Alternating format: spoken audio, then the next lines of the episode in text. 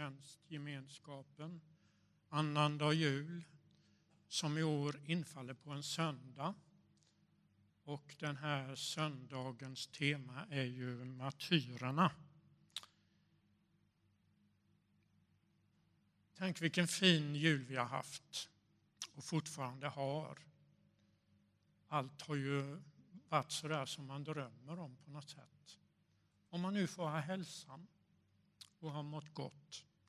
Alla har ju inte fått göra det, det vet vi. Och dagens ämne, martyrerna, på något sätt känns ju kanske lite främmande i jul då allt ska vara glatt och eh, julklappar och spänning och mycket julsånger och sådär. Vi ser fram emot att få lyssna på predikan om just martyrerna och vad det kan innebära för dig och mig.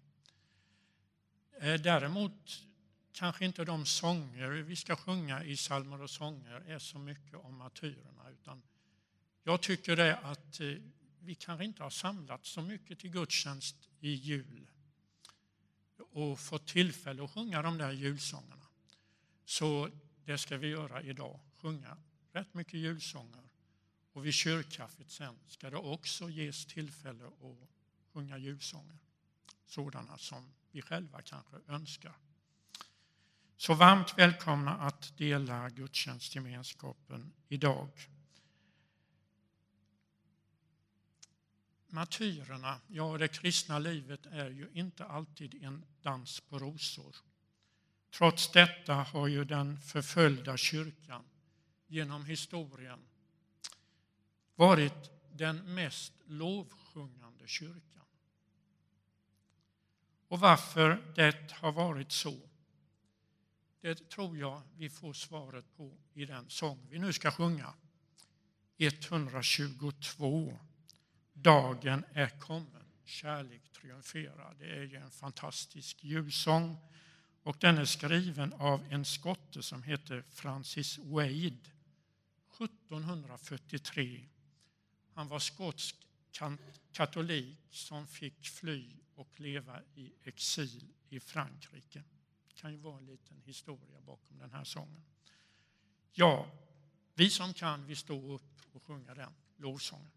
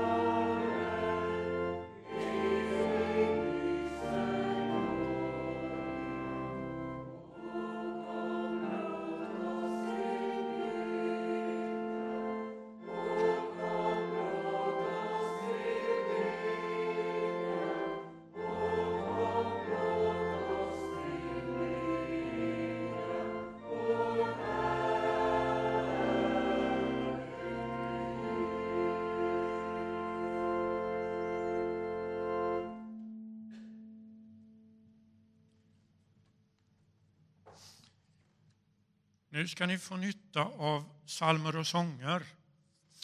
För jag tänkte vi kunde hjälpas åt att läsa dagens ingångsord. Från sidan 1433 i psalmer och sånger. Det är salta salmen där.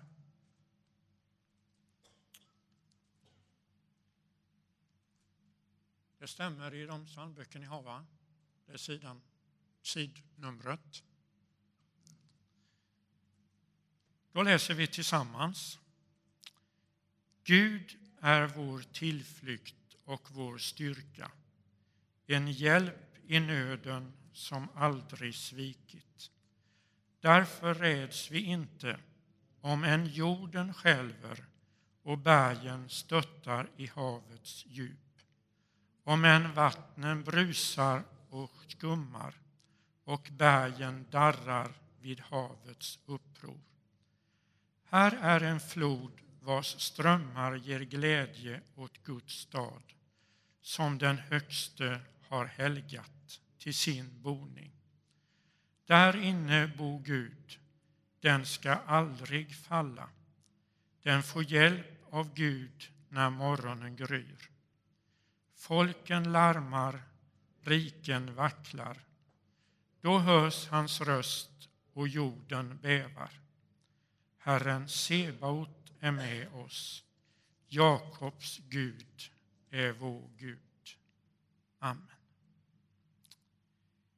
Tack Gud att du är vår tillflykt och vår styrka, en hjälp i nöden som aldrig sviker. Tack att vi i en orolig och rädd värld får vara med och lovsjunga dig. Tack att du visade din kärlek i Betlehem, men också på Golgata. Tack för Jesus, vår frälsare. Tack för den gudstjänstfirande församlingen runt om i vår värld idag. Och tack att vi får vara en del av den. Ge oss nu i gemenskapen inför ditt ansikte det just vi behöver här för att kunna leva i tro och vittna om dig för våra medmänniskor. Amen.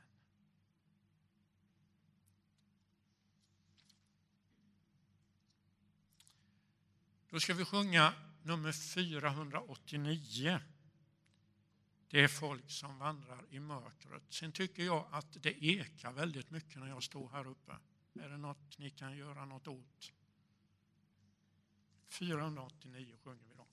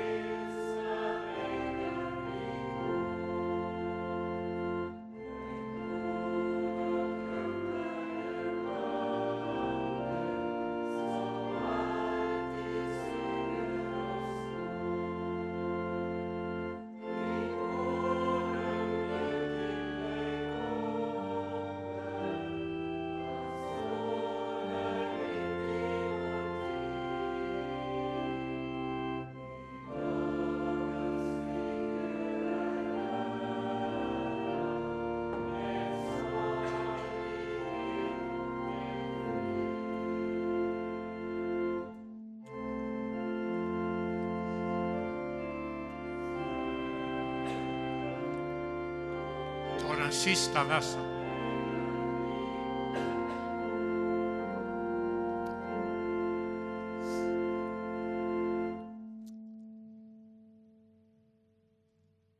Ja, vi hälsade varandra välkomna, men alldeles speciellt får vi ju hälsa, vad, ska, vad säger man, hemvändare. Är det det när man bor i Gissebo, Nelly? Du gör ju det nu för tiden. Nelly Wahlund, före detta Jakobsson. Gifte sig i augusti någonting eller? Ja. Jätteroligt att du ville komma hit, Nelly, och med mamma Anna Jakobsson och brorsan Filip Jakobsson. Den mest långväga, tror jag, Örebro nu för tiden. Och eh, du ska få läsa ett bibelord och vittna för oss lite senare i vår gudstjänst. Och sen är det vår församlingspastor Daniel Lundstedt som kommer och predikar. då.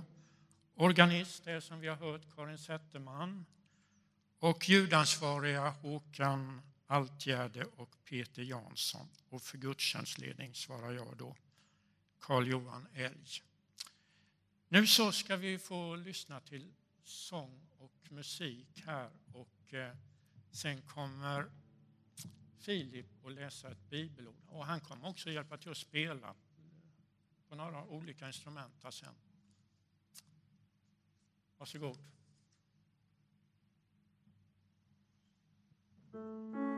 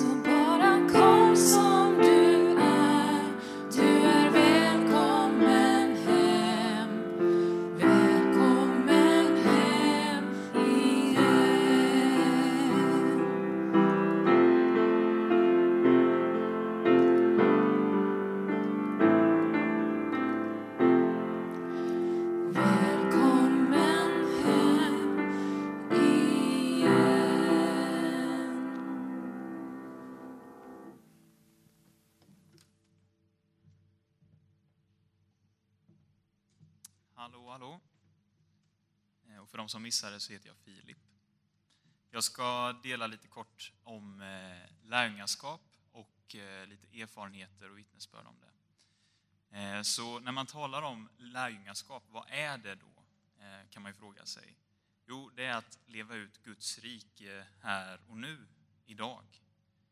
Inte imorgon, inte igår, utan nu. Att leva ut nu. Det som Jesus sa till oss genom Bibeln, det är att leva ut lärjungaskapet. Eh, alltså oavsett vart vi är och oavsett vad vi gör så kan vi leva ut och ha ett val att leva ut det som Jesus har lärt oss varje dag. Det spelar inte egentligen så stor roll vart vi befinner oss eller vad vi gör som sagt, utan det viktiga är det vi gör. Eh, och jag bor ju som sagt i Örebro nu och studerar på universitetet där eh, började i augusti. Eh, och mina två år innan det så levde jag i team, i en teamorganisation som arbetade med evangelisation och socialt arbete och eh, resande runt i församlingar. Eh, det är två ganska olika liv som jag lever nu, om man jämför med ett år sedan. Nu studerar jag mycket och spenderar mycket tid med sånt och innan så var det schemalagt att leva ut mitt lärjungaskap. Eh, men ändå så upplever jag inte att det är särskilt stor skillnad mellan dessa ändå. Utan valet finns fortfarande där och alla möjligheter finns fortfarande där. Skillnaden är bara att det inte finns på mitt schema varje dag. Så förutsättningarna kanske ser lite annorlunda ut för att leva ut lärjungaskapet. Men möjligheterna är mer eller mindre de samma. Eh, och vad säger Jesus då om lärjungaskap? Kan vi ta och läsa från Matteus eh, kapitel 25, vers 35-40. Och nu läser jag härifrån. Jag var hungrig och ni gav mig mat. Jag var törstig och ni gav mig att dricka. Jag var en främling och ni öppnade era hem för mig. Jag var naken och ni gav mig kläder. Jag var sjuk och ni tog hand om mig. Jag var fängelse och ni besökte mig. Då kommer de rättfärdiga att fråga, Herre, när såg vi dig hungrig och gav dig mat, eller törstig och gav dig något att dricka? När såg vi dig som en främling och hjälpte dig, eller naken och gav dig kläder? Och när såg vi dig sjuk, eller i fängelse och besökte dig? Och kungen ska svara dem, Sannerligen säger jag er, när ni gjorde detta för någon av mina minsta bröder, då gjorde ni det för mig. Så när vi talar om lärjungaskap återigen då, då är det inte eh, jag eh, eller mitt som är i fokus, utan min nästa som sitter här i bänken eller runt omkring mig. Och det, det är min Gud som är i fokus också. Så det är inte jag, utan min nästa och Gud som är i fokus. Eh, och Jesus säger ju det här att det vi har gjort mot andra har vi också gjort mot honom.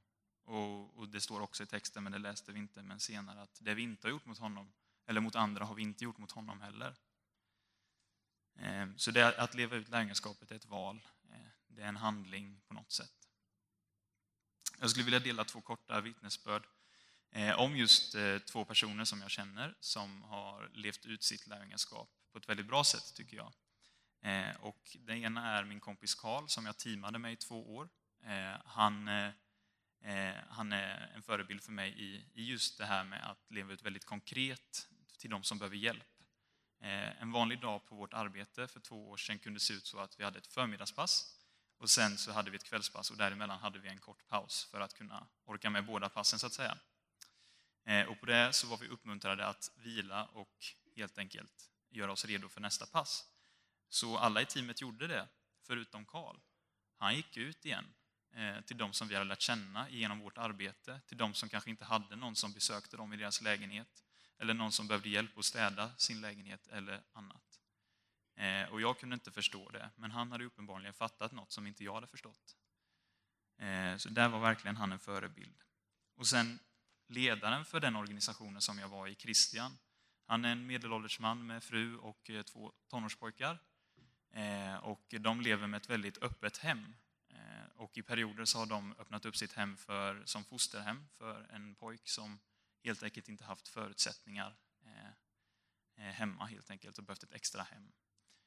Och just nu, sedan en tid tillbaka, så har också de öppnat upp sitt hem för en gemensam afghansk vän, en flykting till mig, som de låter bo där nu medan han väntar på uppehållstillstånd Eh, och pluggar upp svenska och så vidare.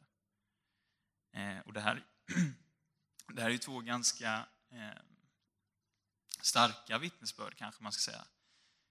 Eller väldigt så tydliga. Men, men jag tror också, och jag upplever att Bibeln säger att lärjungaskapet når också på något sätt ner i diskbaljan. Så den som tar disken, ingen annan vill ta disken, lever också ut sitt lärjungaskap. För lärjungaskapet rör vi hela livet. Eh, och så vill jag avsluta med att läsa från eh, Galaterbrevet kapitel 6.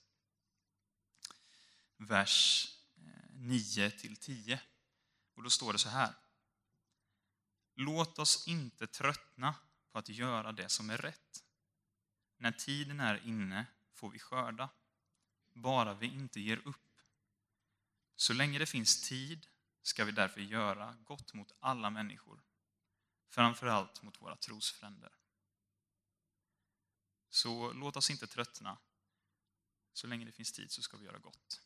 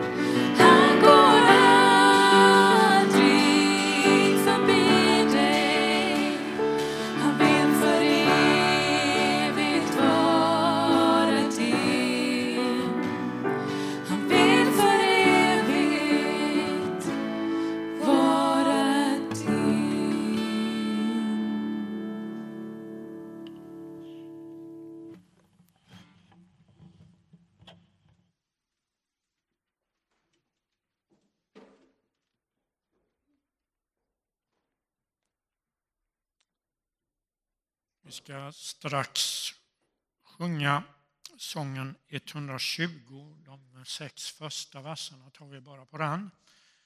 Se natten flyr och eh, under tiden så har du möjlighet att swisha en eh, gåva till församlingens arbete. Det finns också möjlighet att lägga en gåva vid utgången sen när vi går härifrån.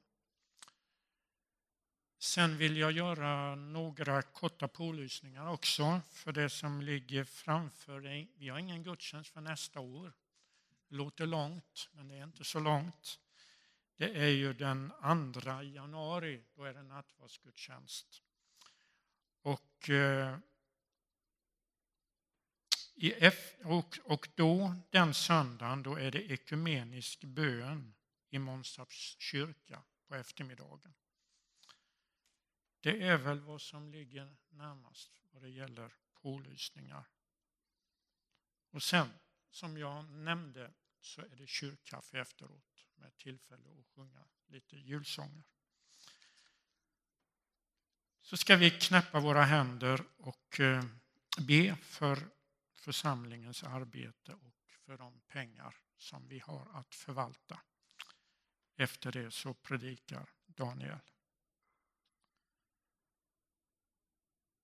Tack för julens glädje. En glädje som mycket ligger i vad du har gett till oss. Och också vad vi har fått ge till varandra i jul. Nu ber vi om din välsignelse över de gåvor vi här nu vill bära fram. Och sånt som kommer in på Swish och på andra sätt till vårt församlingsarbete. Ge oss vishet och förvalta de här pengarna på ett rätt sätt. Amen.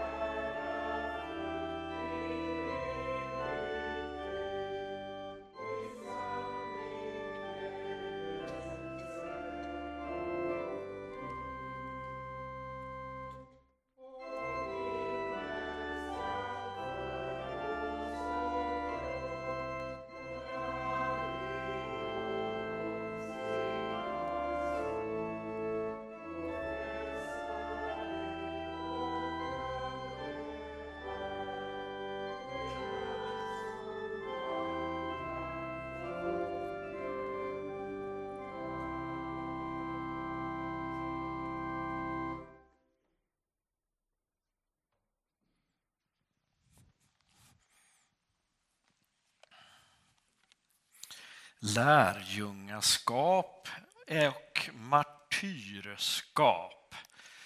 Går det där ihop? Ja, det, det gör ju det. Eh, men man kan också säga, men jag vill börja så här, att vem är en lärjunge?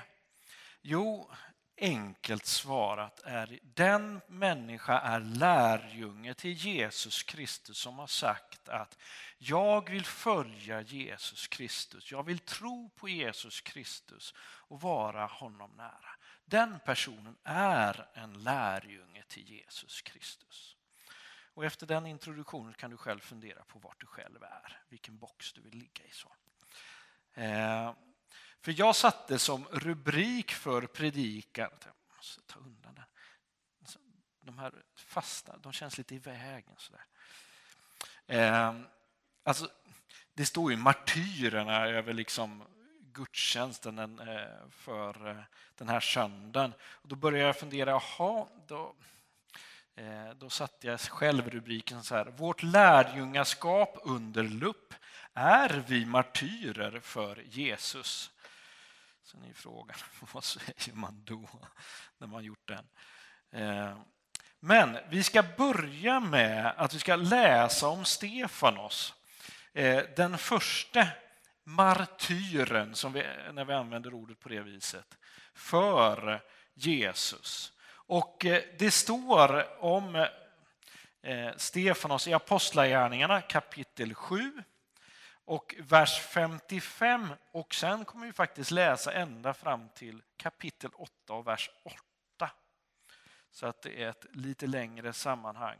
Och det här handlar ju om att eh, efter att Stefanos har liksom varit frimodig om och berättat om vad han tror på så blir eh, en del av människorna arga på honom. Och där kommer vi in i den berättelsen. Eh, och här är då Stefanos som riktar sin blick då. Men fylld av helig ande riktade han blicken mot himlen och såg Guds härlighet och Jesus som stod på Guds högra sida. Och han sa, jag ser himlen öppen och Människosonen stå på Guds högra sida. Då ropade de högt och höll för öronen och alla störtade sig över honom på en gång och släpade ut honom ur staden för att stena honom. Vittnena la sina mantlar framför fötterna på en ung man som hette Saul. Så stenade de Stefanos som åkallade Herren och sa Herre Jesus, ta emot min ande. Han föll på knä och ropade högt Herre, ställ dem inte till svars för denna synd. Med de orden dog han. Också Saul tyckte att det var riktigt att han dödades. Den dagen började en svår förföljelse mot församlingen i Jerusalem och alla utom apostlarna skingrades över hela Judeen och Samarien. Några fromma män begravde Stefanos och höll stor dödsklagan över honom. Men Saul for hårt fram mot församlingen. Han trängde in i hus efter hus, släpade bort män och kvinnor och lät sätta dem i fängelse. De som hade skingrats vandrade omkring och predikade budskapet. Filippos kom till huvudstaden i Samarien och förkunnade Kristus för folket där. Alla lyssnade uppmärksamt på hans ord när de hörde honom tala och såg de tecken han gjorde. Ty för, från många som var besatta for de, rena and, for de orena andarna ut under höga rop och många lytta och lama botades. Det blev stor glädje i den staden. Vi ber. Jesus Kristus, tack för Stefanos, tack för Filippos och lärjungarna och andra människors vittnesbörd om att de vågade följa dig när det yttre trycket var så starkt, Herre Jesus. Jag ber Gud att du ska hjälpa oss och lära oss av dem i våra liv idag. Amen.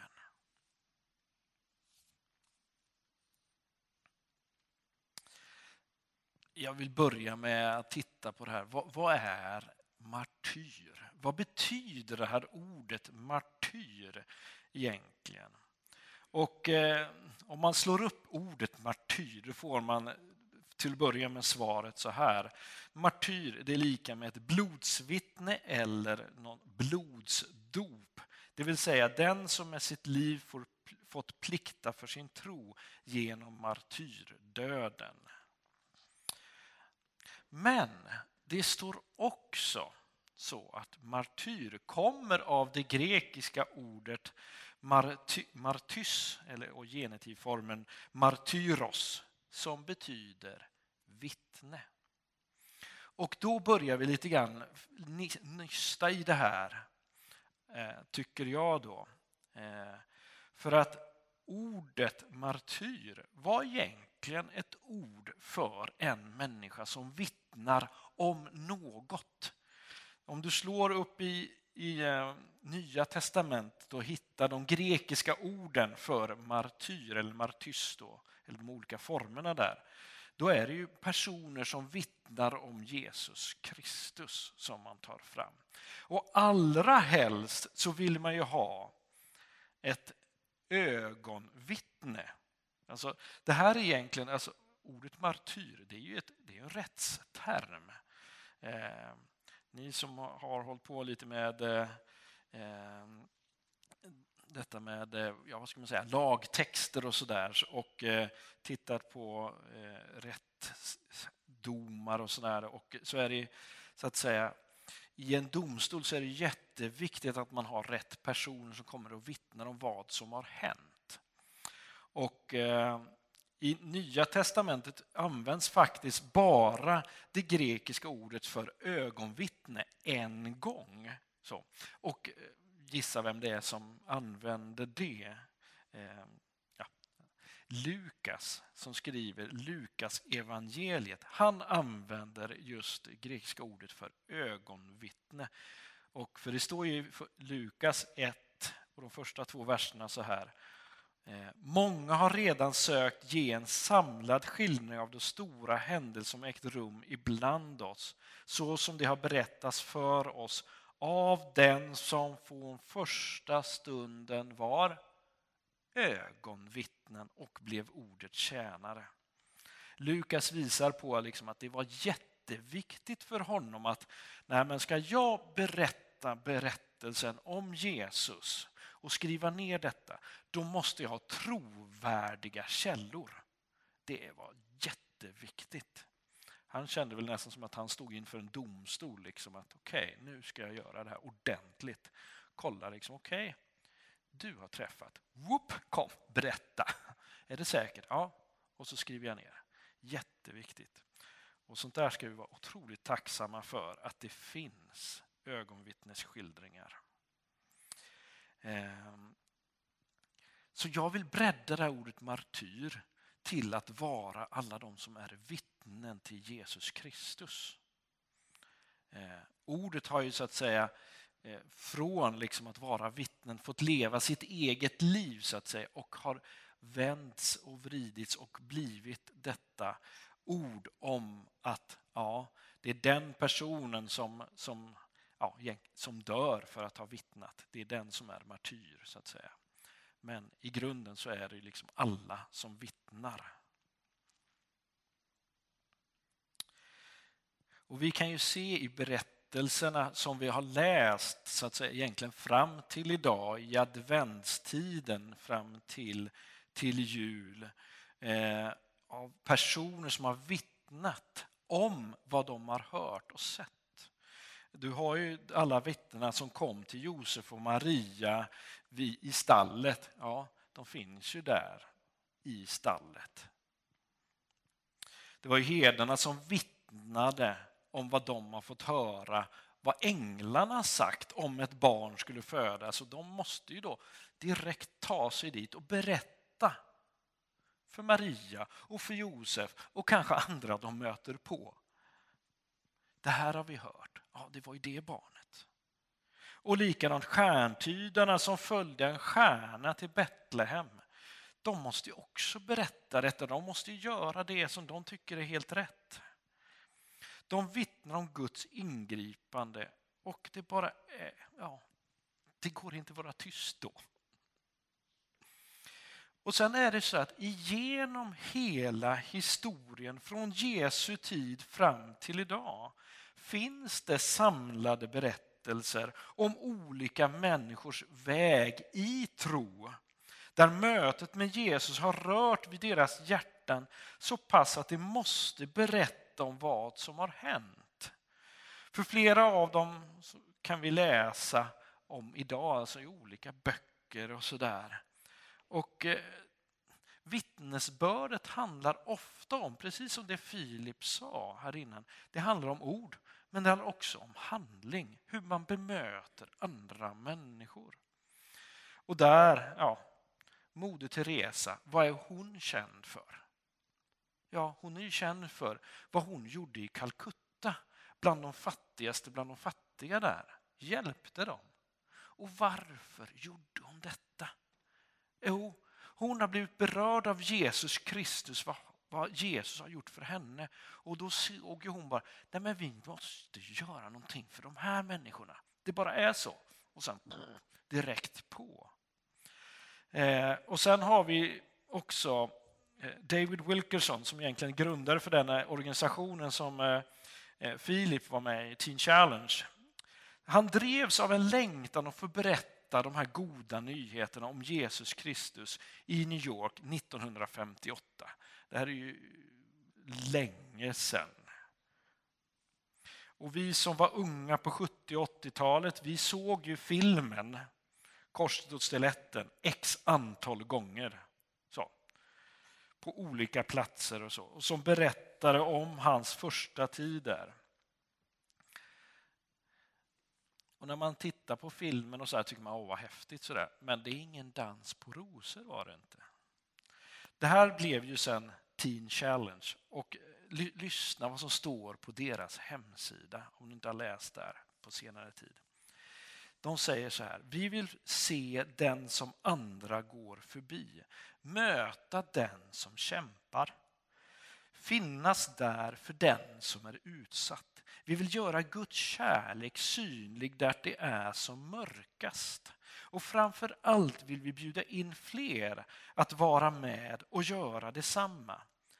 Och sen, lyssna, det här gäller oss allihopa. Vi tror nämligen att den kärlek som förvandlat våra liv kan förändra hela Sverige.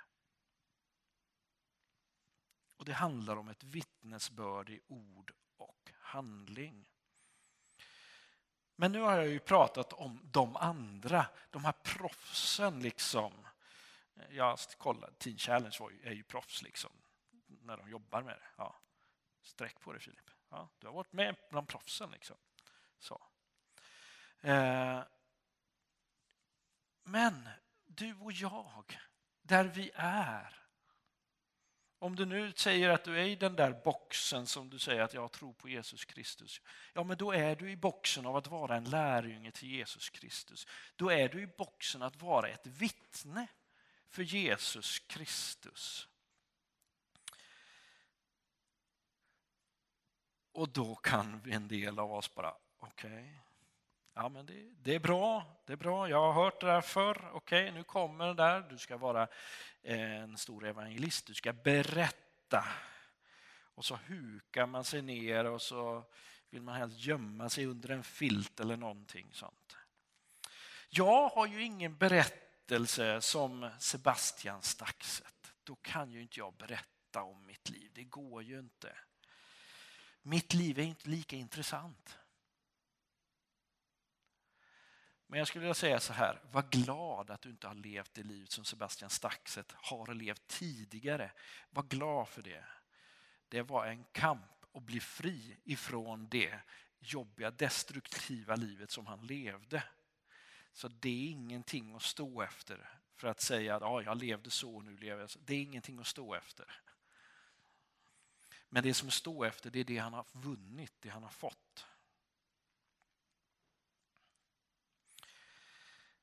Sen kan en del av oss säga att jag är ingen som berättar, jag är ingen talare, jag är ingen sådär som kan använda orden. Nej.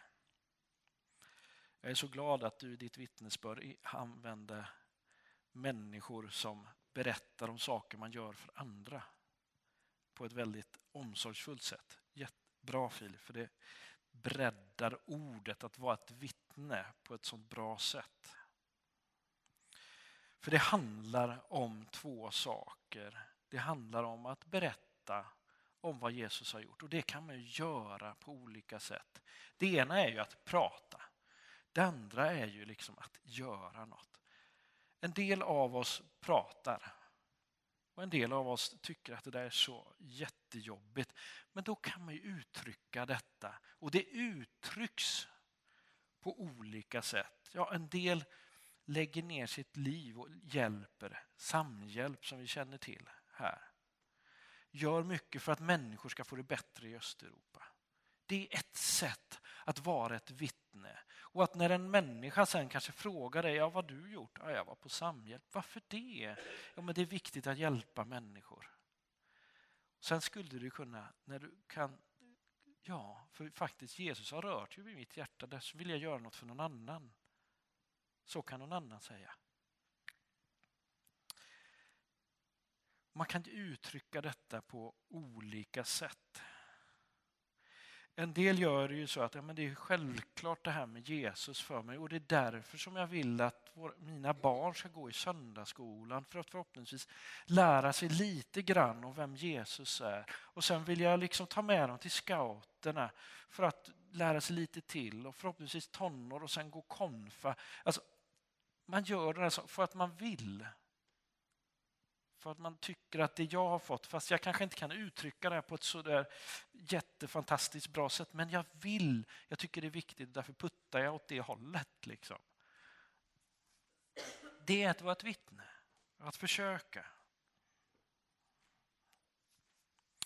Vissa dagar så, ja, kanske inte vill vara vittne, vittnen, för vi orkar inte. Och vi kanske till och med tvivlar på vår egen tro. Men då har vi bönen suckar vi kan sända till Gud. Ja, Gud hjälp. Gud, jag är trött idag. Gud, jag behöver kraft ifrån dig idag. Ja, du kan vara så krass till Gud, för han vill att du ska vara precis den du är. För att den du är, är det vittnesbörd Gud vill ha. Gud vill inte att du ska förställa dig eller bli någon annan. Du är du och du duger. Och det du är, det kan vara ett vittnesbörd för andra människor. Glöm inte det. Sen tror jag att vi lite då och då behöver få uppleva Guds kärlek konkret i våra liv. Alltså uppleva att du är älskad av Gud. För det är du. Teoretiskt sett så kan jag säga, ja men du är det. Det står det i Bibeln. Sen blir nästa fråga, har du upplevt det? Ja, då behöver du nog uppleva det. För det är den kärlek som förvandlar ditt liv som kan förvandla hela Sverige. Men jag tänker, vi börjar väl med att ja, låt det förvandla dig och förvandla de människorna som finns i din närhet.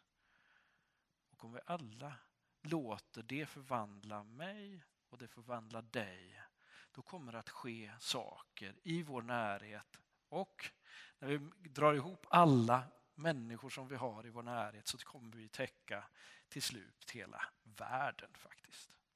För vi har inte så långt till andra människor.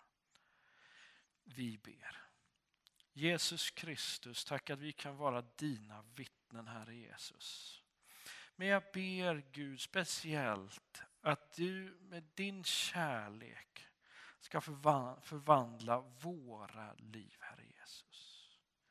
Kom in och rör vid våra hjärtan, Herre och jag ber att du, att den kärleken som du vill fylla oss, Herre Jesus, med, Herre, att den sen ska förvandla människor i vår närhet, i vårt möte med andra människor. Jesus Kristus, jag ber att du ska vara med där.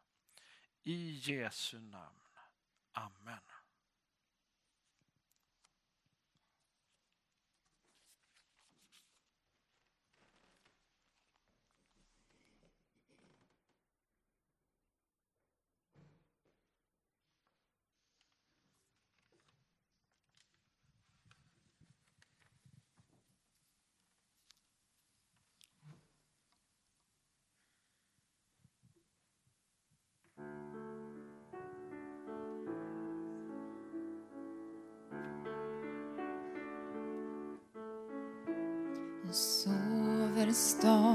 Stad,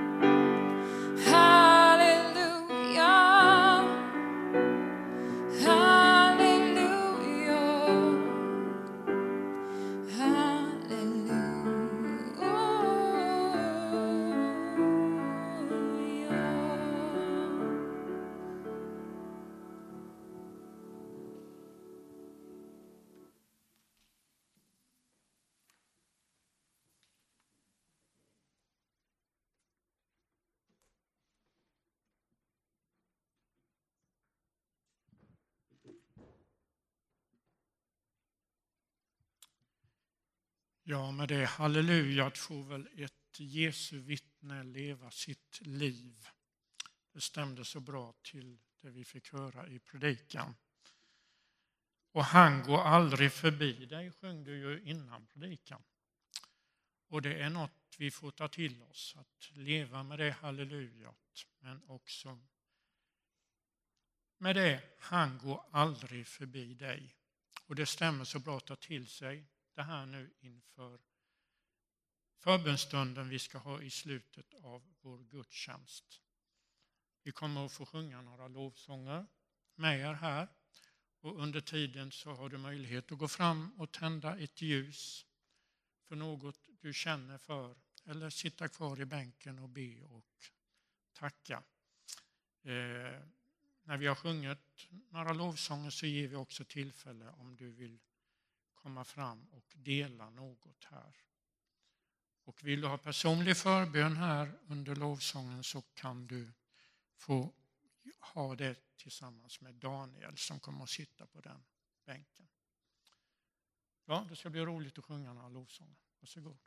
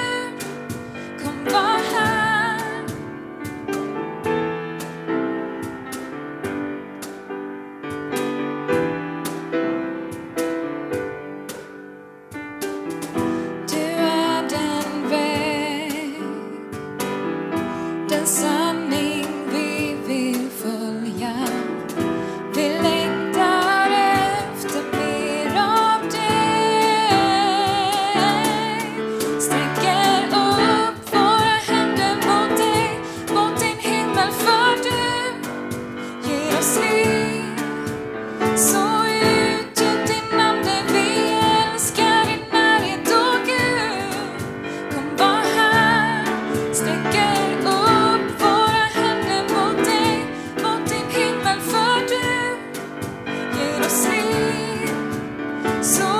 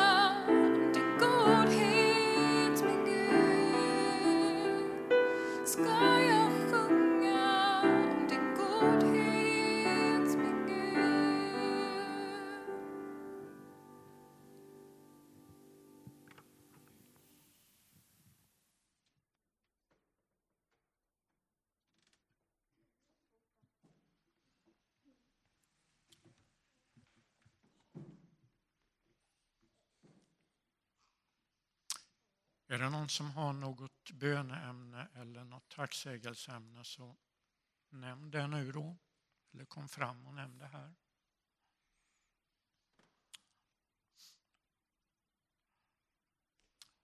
Daniel, du har något vet jag. Eh, Jag tänker vi ska be för Gösta Karlström eh, som är en del av församlingen. Han ligger på Ryhov, gör han, och har gjort det under ett, en lite längre tid. Han behöver våra förböner och även hans fru Britt-Marie ska vi be för.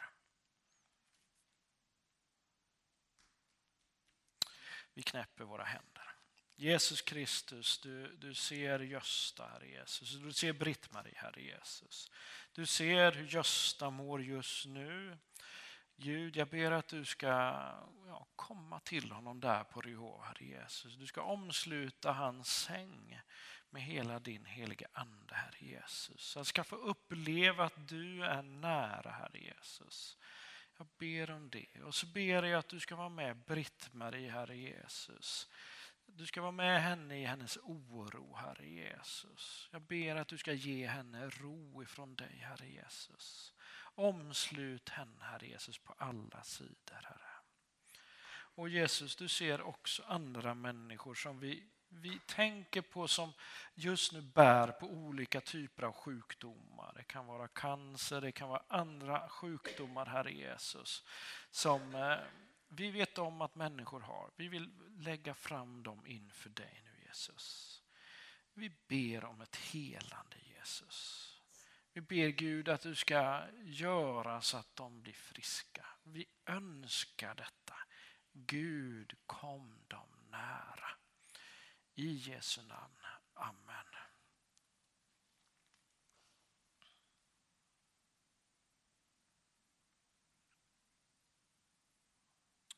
Ja, Herre, vi sjöng verkligen av hjärtat i tack för din godhet mot oss. Och det är nog så vi känner här allihop. En ofantlig tacksamhet för vad du gör för oss. Att vi får be till dig varje dag. Att vi har en sådan tillgång i våra liv. Oavsett om vi är proffs eller inte. Tack Herre för att du är med med din heliga Ande och hjälper oss varje minut i våra liv. Tack för vad du har lagt på våra hjärtan av nöden i världen. Vi lyfter fram det just nu inför dig och tänker på våra syskon ute i världen som inte har möjlighet att samlas som vi gör och som kanske till och med får lida för att de är kristna, inte får möjlighet att samlas på det här viset, inte ens i husförsamlingar kanske. Och sådana som sitter i fängelse för sin tros skull, som inte får vara vittnen ute i offentligheten. Herre, vi ber för dem att din kärlek ska få strömma genom dem och ge dem kraft och hopp och mod. Förbarma dig över vår värld. Vi ber för vårt land och vårt folk nu i juletid. För vår regering. Och vi ber för situationen med det här viruset som vi är så trötta på nu. Hjälp oss, Herre, att handla vist och vara rädda om varandra. Vi ber att det ska få ta slut. Tack för att du också tänker på detta i dessa dagar. Så ser du varför ljusen är tända här.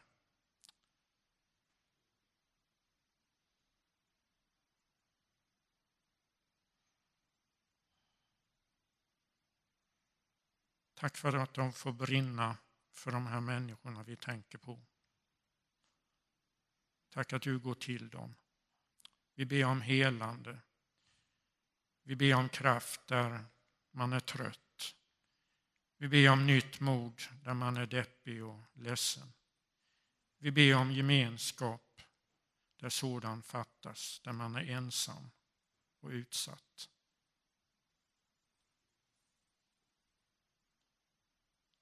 ta så hand om fortsättningen av vår julehelg. Tack för vad du har gett oss idag genom sången och musiken och genom ditt ord. Amen.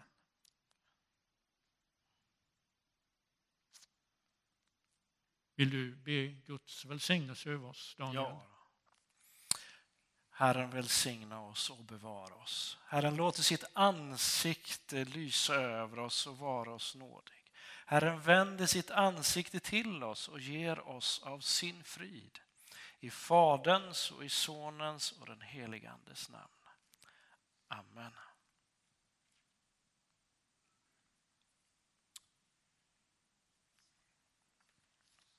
Tack Nelly, Filip, Anna, Karin, Daniel. Nu så får vi ta upp våra psalmer och sånger igen. För nu ska vi avsluta med att sjunga en sång som vi kanske inte är så vana att sjunga. Jag tror aldrig jag har sjungit den här i Missionskyrkan någon gång. Och därför sa Karin och jag här att eh, hon spelar första versen på 807 en gång först. Sen ska jag stå här framme liksom och leda den. Och jag tycker den sången sammanfattar det vi har fått lyssna till idag. Det här med uppdraget som Jesus har gett oss. Herre kär att vittna om din frälsning. Eh, det är en underbar sång, ska ni veta. Och jag tror den kommer att ringa i våra öron när vi går härifrån. Varsågod Karin.